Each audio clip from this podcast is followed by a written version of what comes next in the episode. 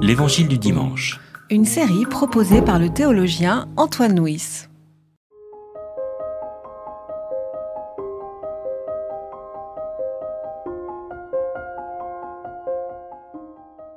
Au commencement était la parole.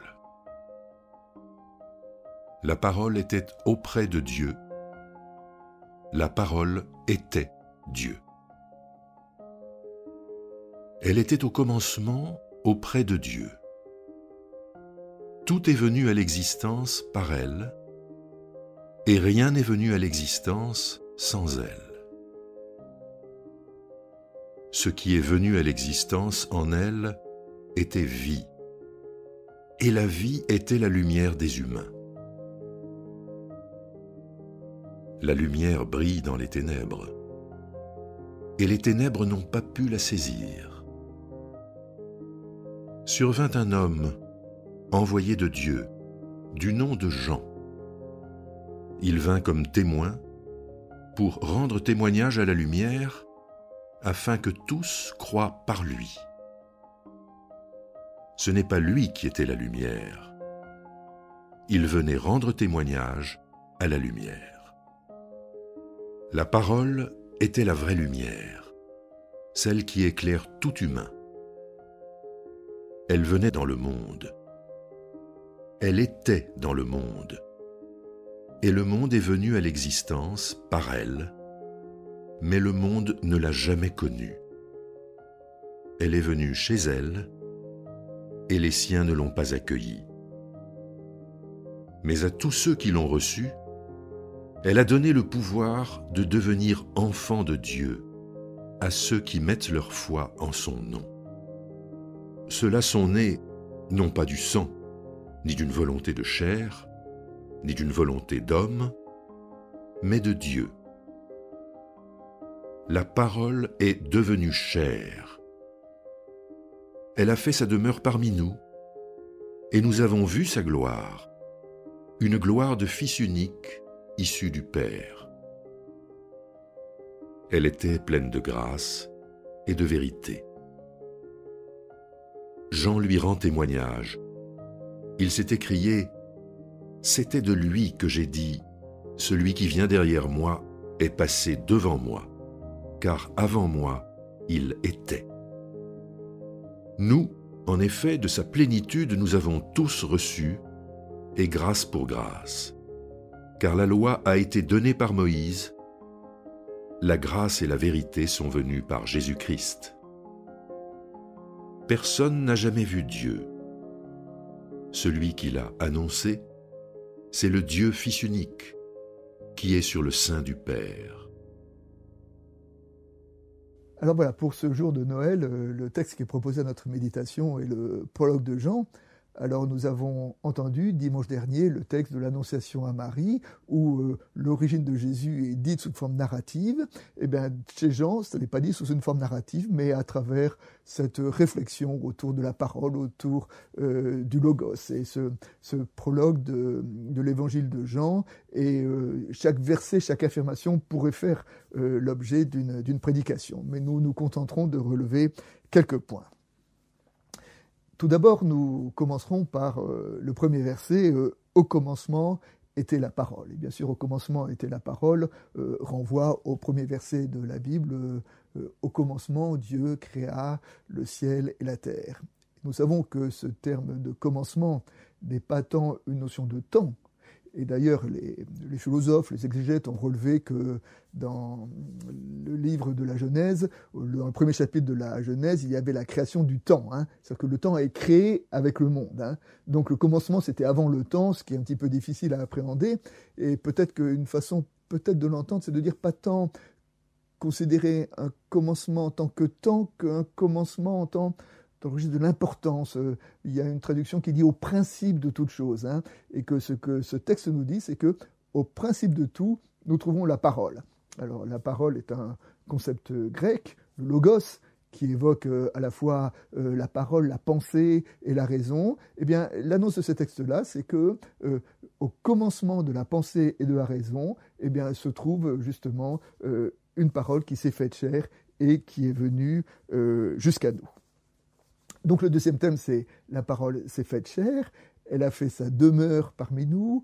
Euh, elle a fait sa demeure, l'expression dit exacte, elle a planté sa tente euh, au milieu euh, de nous. C'est-à-dire que la parole, qui est ce principe philosophique, a, quitté le domaine des vérités éternelles pour venir rentrer dans notre monde. Et de dire que, voilà, que le principe de toute chose, eh bien, nous ne sommes plus invité à le retrouver euh, dans les sphères euh, des grandes euh, élaborations philosophiques, mais dans l'accueil d'un enfant qui est venu dans nos mondes aujourd'hui, ce jour de Noël. Alors comme piste d'actualisation au regard de ce récit du prologue, je voudrais évoquer trois, trois pistes peut-être.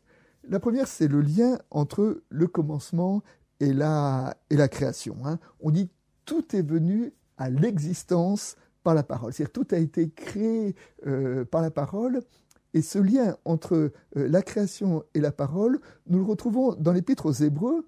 Dans l'Épître aux Hébreux, il est en effet écrit que c'est par la foi que nous comprenons que les mondes ont été formés par la parole de Dieu. C'est-à-dire que euh, le fait que le monde a été créé par la parole, nous ne devons pas appréhender cette annonce dans le registre scientifique, mais dans le registre de la foi. C'est par la foi que nous pensons que cette parole qui pour nous euh, est la parole du Christ, qui pour nous est cette parole qui est arrivée jusqu'à nous ce jour de Noël, eh ben, cette parole-là est créatrice, est créatrice du monde et créatrice de tout ce qui nous, nous entoure. Le deuxième thème que je voudrais aborder, c'est le rapport entre euh, la parole et la vie. Euh, le texte nous dit, elle, la parole, était la vie, et la vie était euh, la lumière des, humains. Et ce verset nous rappelle que, l'évangile est d'abord un évangile de vie. Et d'une certaine façon, si, à Noël nous, nous célébrons une naissance, et quelle est la plus belle image de la vie que celle d'une naissance, et que célébrer Noël, eh ben c'est choisir la vie, c'est choisir un évangile de vie. Nous nous souvenons qu'un des versets essentiels du Premier Testament, c'est celui où Moïse dit euh, J'ai mis devant toi la vie et la mort, choisis la vie afin que tu vives, toi et ta descendance. Eh bien, euh, accueillir le Christ, ça veut dire euh, choisir la vie, choisir la vie pour nous et pour notre descendance, c'est-à-dire pour nous, pour notre famille et pour tous ceux qui nous entourent. La troisième remarque, c'est à travers le verset 17, euh, dans lequel il est dit euh, La loi a été donnée par Moïse, et la grâce et la vérité sont venues en Jésus-Christ. Et ce verset-là évoque la tension entre la loi et la grâce. Alors, je crois qu'il ne faut pas opposer la loi et la grâce, mais il faut les articuler l'un par rapport à l'autre. La loi, c'est ce qui permet à une société de vivre ensemble. Nous savons que euh, sans loi, euh, une société euh, s'effondre ou tombe dans, le chaos. Hein. Et que donc la loi est importante. La loi est importante pour structurer une société.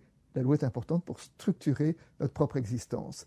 Et sur cette loi, eh bien, l'Évangile vient apporter une parole de grâce, une parole de grâce qui est une parole de vie et qui est une, parole de, liberté, qui, qui, vient complètement dépasser cette loi non pas l'annuler, mais la dépasser. Hein. C'est ce que dit à un moment Paul dans l'Épître aux Galates, lorsqu'il dit La loi a été notre surveillant pour nous conduire jusqu'au Christ, pour que nous soyons justifiés en vertu de la foi.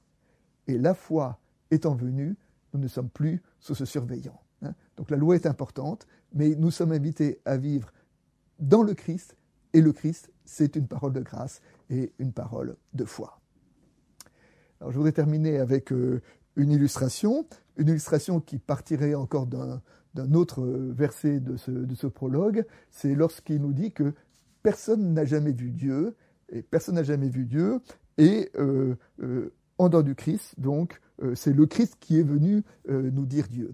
Cela veut dire que en dehors du Christ, nous ne pouvons rien dire de Dieu. Alors, est-ce que le Christ nous dit tout de Dieu? Euh, certainement pas. Euh, mais de temps en temps, lorsque nous essayons de parler de Dieu en dehors du Christ, eh ben, nous sommes euh, uniquement dans les, dans les spéculations. J'aime bien cette parole de C.S. Lewis qui disait la chose suivante, il disait peut-être que la moitié de nos grands problèmes théologiques ressemblent à des questions absurdes du style combien y a-t-il d'heures dans un kilomètre ou le jaune est-il carré ou rond? Voit bien, donc ces questions absurdes, et souvent quand nous parlons de Dieu, nous dissertons dans ce domaine un peu qui est euh, dans le domaine de, de l'absurde ou des questions qui ne, sont pas, euh, qui ne sont pas utiles ou qui ne sont pas adéquates. Mais ce que nous dit l'Évangile, c'est que tout ce que nous pouvons euh, savoir sur Dieu, c'est par et à travers le Christ que nous pouvons le connaître. Et il me semble que ce, ce grand message de Noël, c'est de savoir que c'est voilà, par le Christ que nous avons accès à, à cette foi. Et pour euh, illustrer cela, euh, je voudrais rapporter ce propos de Luther qui disait à sa femme, euh, qui s'inquiétait sur sa santé, et Luther répondait à sa femme, Un autre prend soin de moi mieux que toi et tous les anges, il est couché dans la crèche pendu au sein d'une vierge, et en même temps assis à la droite de Dieu, le Père Tout-Puissant. Et ben voilà, l'annonce de l'évangile de ce Noël, c'est que celui qui est à la droite de Dieu, le Père Tout-Puissant, Aujourd'hui, il est pendu au sein d'une vierge.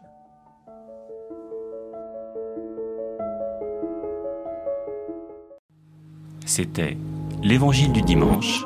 Une série de regards protestants. Enregistrée par Antoine Nuis. Voix off, Dominique Fano-Renaudin.